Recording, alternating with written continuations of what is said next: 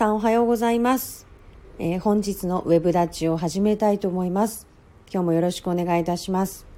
本日は長崎県新型コロナのステージが3へ、えー、引き上げられました。というお話と、えー、長崎大学の原爆研究をされております高村先生という方のあの福島に対する長崎の支援をしていきましょうというあの講演が行われたというお話をさせていただきたいと思います。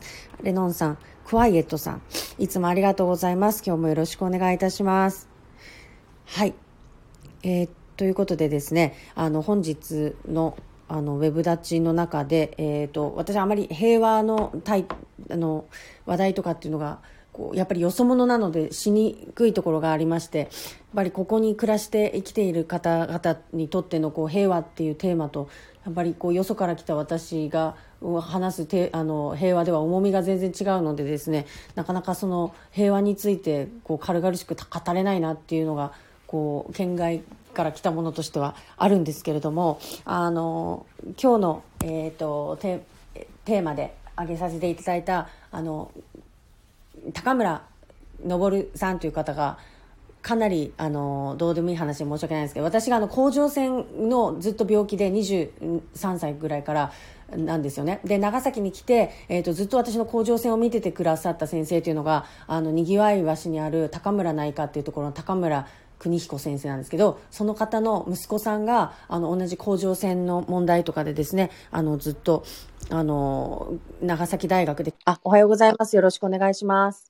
おはようございます。ちょっと遅くなりました。すいませんね。いえいえ、すいません。私のあの甲状腺の病気の歴史を話してました。というわけじゃないんですけど、あのちょうどずっとその私の甲状腺を長崎で見ててくれた先生の息子さんが、あの長崎大学で教授をされていて、あの福島のあの問題があった時にすぐさまそのあの放射線の影響とかについてですねあの東京のテレビ局、キー局とかからでもあの声をかけられて話していたぐらいの、まあ、専門家なんですよね。だから親子2代で甲状腺とかこう放射線とかそういったことをまあ研究して尽力されている方たちで、で、あの今日その長崎市内で行われた講演会があってこう長崎もその放射線の影響とかそのそういったものからこう立ち上がってきた町なので同じようにこう福島のことをあの応援していける存在だとサポーターになれる存在だよということをまあ講演されたということがニュースになってました。はいはいはい。はいまあ、それで、まあ、例えば具体的にどういうことなのかというとその福島の、あのフルーツとかを買うだけでもいいんですよみたいなね感じでこう福島をこう、まあ、遠く長崎からこう支えていくっていうことを、まあ、同じ苦しみを背負った町としてあのやっていきましょうっていうことを、まあ、あのずっともう何回もあのこう講演されてる方なんですけど。はい、言われていて、やっぱりそうだよなとこうやっぱり同じ苦しみっていうところ苦しみとかねその、まあ、課題とかあの抱えている町としてこう手を携えてこう問題に向き合っていける、うん、仲間であるんですよって言われてああそうだなと思ったものですから。はいはいはい、はい、ちょっと取り上げさせていただきました。はい。桃太郎さんおはようございます。なるほど。はい。まあいろんなごごご縁がそうやってね、まあ、あるあるんですね。まあまあそうそうなんですけどね。だからまあそういうそのまあ日本でも有名なその存在がですね、やっぱり長崎大学を中心にこうね、こう人材が輩出されているということもまたすごいなっていうね、うん、ところであります。はい。わかりました。はい。ということで、えっ、ー、と、本日は、えー、長崎県のステージが3へ引き上げられましたというテーマでお願いいたします。はい。はい。あの、もう一瞬でですね、ステージ2から3になったと。はい。いうことで、まあ、あの、まあ、引き続き、こう、えっと、はい。なんていうのか、まあ、具体的に何かを県民の皆様に、うん、えー、お願いをするというところについては、はい、大きくはその変わらないとは思っています。はい。2と3でですね。うん、で、その、緊急事態宣言が発令とかっていうことではなくて、はい、まあ、より、その会食であるとか、うん、そういったところの、えっと、人数5人以上長時間の会食は避けるということは、まあ、引き続きお願いをいたしていることなんですけれども、はい。まあ、特に今回は、その、県内旅行キャンペーン、うん、なるほど、そうですね。県内周遊の、これがですね、要はステージ2に上がるタイミングでこれをやってるんですよね、先週。はい。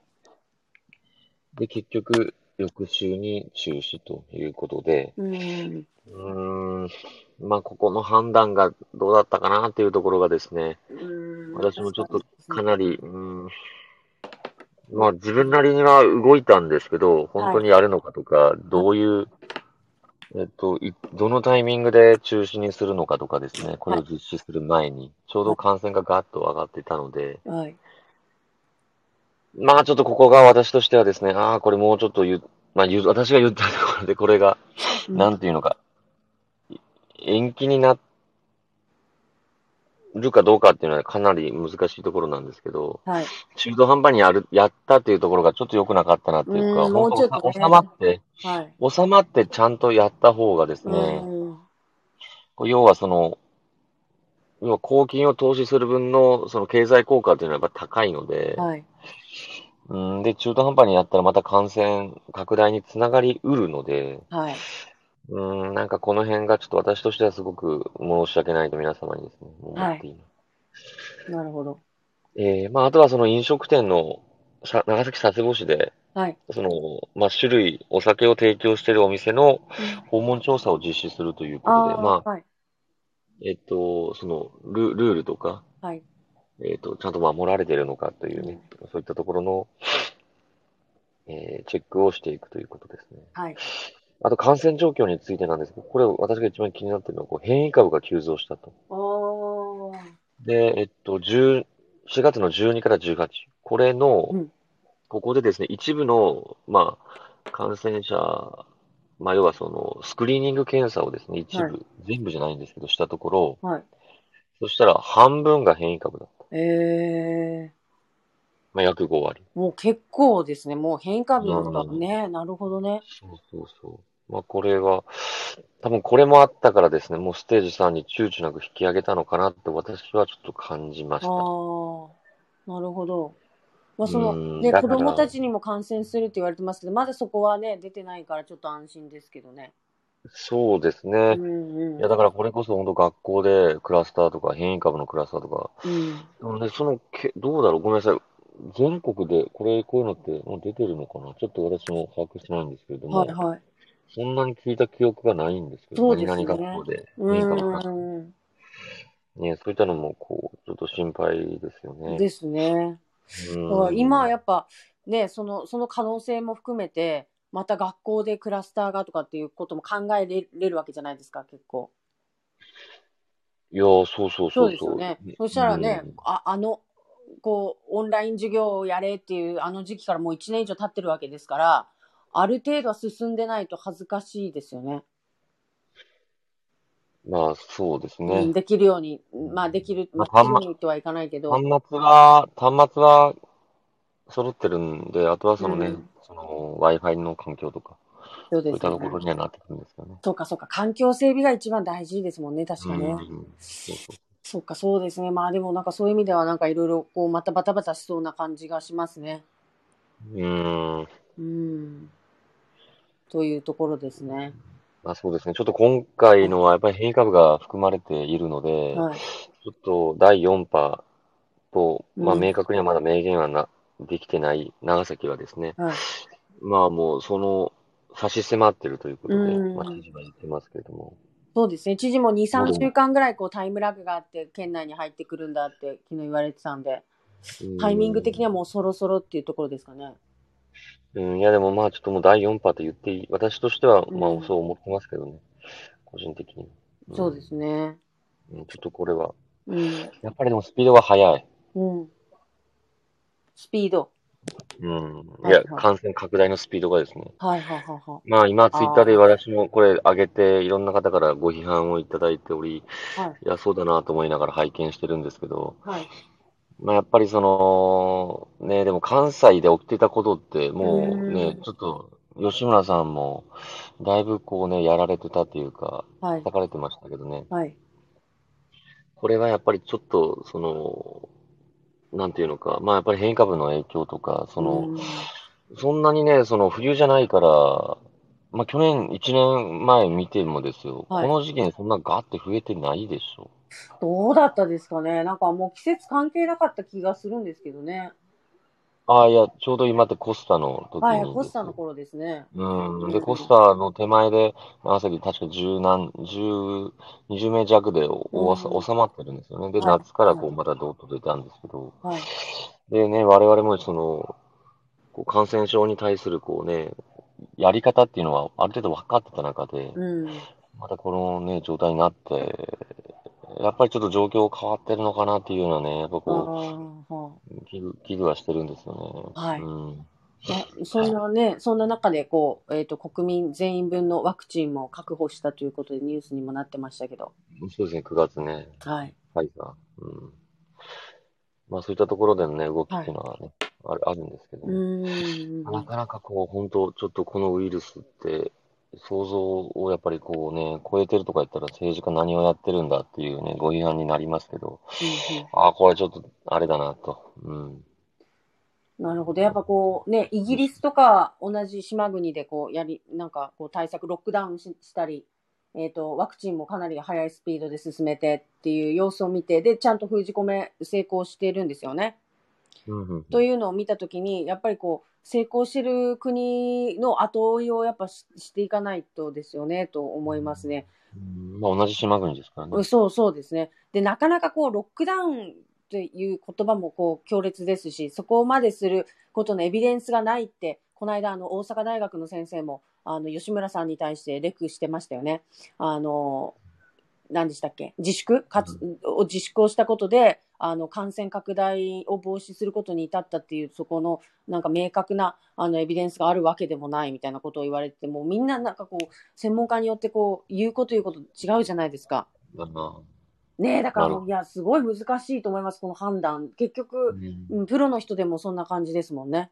その、うん、A とか B とかなわけで、じゃあどっちを取るかっていうところでの判断を迫られてるからかなり大変だなと思うんですけれども、うん、うん、いや、本当大変ですね。ここからどうなるのか。で、まあ何が気になるって、あれですよね、聖火リレーもありますしね。あるんですか、聖火リレーとか成人式とかね。そうですね。ちょっと意外とその、うん、イベントがあるところに対、あるので、うん、まあね、イベント自粛をね、昨日も知事呼びかけてましたけど、ちょっとそこはね、やっぱり矛盾するっていうご意見がね、それは当然出てるんですよね。そうですよね。それはもうその通り。うん、で、まあ。聖火リレーはするんですかね、今のところは。今のところ中止じゃないです。うん、なるほど。まあもちろんそのね、だからどうやってやるのかとか、うん、その、ちょっとね、やっぱり結局それが緩みになるわけですよ。そうですよね。ああ、聖火リレーやってるからいい、うん、いいだ。そうなんですよ。うん、やっぱ姿勢をね、問われてるというか、どういう県が今この問題に対してどういう考えなんですよっていうのがやっぱ分かりますもんね、その県主催のイベントの時に。だからそこでやっぱ開催されちゃうと、あれじゃあいいんじゃないのみたいなね、あの考えにもなりうるんだろうなと思うので、なかなかね、いろいろ準備してきただけに、こう、ね、キャンセルっていうのも難しいっていうのはわかるんですけどもね。いや、そうですね。ちょっとなんか朝からなんか、テレビ番組のコメンテーターみたいなことをお互い ちょっとやってるような感じですけど。いやいやいや、でもちょっとね。まあでもね、ちょっとあのー、そうなんですよね。みんな見てるぞですね。これは、うん、うんまあ知事が言いたいことも私はわかるので、うんうん、そこはちょっとね、完全に批判してるつもりでは全くなくて。いやいや、もちろん。どうやってやるのかっていうことをね、ちょっと確認をしないと、これはちょっと、あれだなと。うん、で、まあちょっと、その、なんていうのか、まあ、県外から来た方がね、その、はい、まあ、ウイルスを保持してないということをね、明確に分かった上でね、うん、その県外から来られる方とかも多分いらっしゃると思うんです。はい、それから走る方とかね。はい、あとはその、なんていうのか、イベント時の、うん、その、なんていうか、こう、密を避ける、その観客の方とかいらっしゃったりするんで、はい。そういったところへの方への、こう、対策、対応方ですよね。ああ、ですね。うんなんかそこが明確にこう、こういうふうにやりますっていうのが打ち出されればまだ少し安心して、うん、うん、迎えられる。このままうやむやのまんまなんかやったみたいなんだねって、だとちょっと心配ですもんね。そうですね。はい、ただね、まあそもそももうなんか、聖火リレーに対する批判的なものがあるので、そう、ね、本当はなんかね、あと 100, 100日こう切った中で、はい。うん、ちょっとね、辛いところありますけどね。そうですね。ちょっともうかなり難しい判断を迫られているところではありますけれども、ということで、うん、まあ、県内も、えっ、ー、と、ステージ3への引き上げがありましたという話題をお届けさせていただきました。はい。はい。はい。えっ、ー、と、とったかさん、聖火リレーもずっとことなかれでやってますよね、ということで、本当ね、なんかこう、うん、うんそうね、どうしよう。まあ、昨日私たまたまあの、県庁舎内であの、知事とすれ違いましたけど、だいぶこう、腰に手を当てて足元を見ながらこう、ずーんとしながら、すれ違ったんです、はい、歩かれてて、ああ、すごいお悩みだなっていうのはよくわかりました。うん、なんで悩んでたかわかんない。なんで悩んでたかわからないですけど、すごい悩んでる感が出てたっていうのは間違いなかったですね。うんいや、その時に、ああ、私は心苦しくなりました。いや、大変ですよ。これ、どう、じゃあ、私が知事だったらどうするかって、まあ、私ならやめますけどね、聖火リレー。うん。そうだけど、でも、簡単にね、無責任だから言えるんであって、そうそういやー、これはもう胃が取れますね。うん、いや、本当に今時期、そう、政治家やってる人、本当に大変だと思います。頑張ってください。胃がもう、なんかね、擦り切れると思いますけれども。いえいえ。はい。胃カメラ飲みながら頑張っていただきたいなと思います。そんなこと言ったら誰も政治家になりたがらない。いやいや、今はしょうがない。もう、こんな中で、だから政治家やりたいとか首長やりたいっていう人はもう相当な行かれてる人だと思うので応援します。すごいと思います、もう本当に。飛んで火にいる夏の虫みたいなもんですよね。すごい。